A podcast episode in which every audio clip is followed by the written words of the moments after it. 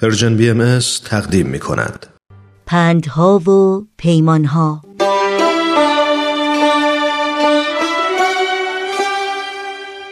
روز اول ماه ژوئن میلادی یعنی امروز در تقویم بین المللی روز جهانی والدین نام گرفته روزی که در سال 2012 میلادی یعنی حدوداً هفت سال پیش مجمع عمومی سازمان ملل به پاس قدردانی از فداکاری ها و از خودگذشتگی های همه پدران و مادران جهان به نام اونها نامگذاری کرد.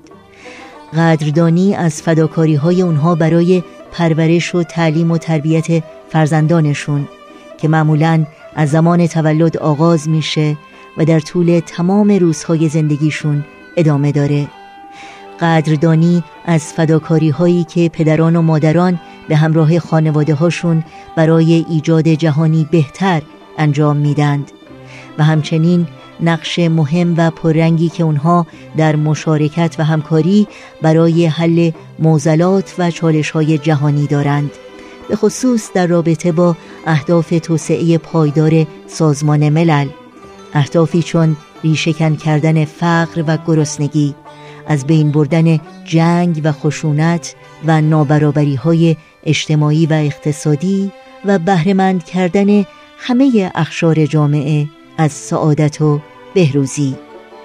روز جهانی والدین بر شما و بر همه پدران و مادران از خود گذشته و فداکار خجسته باد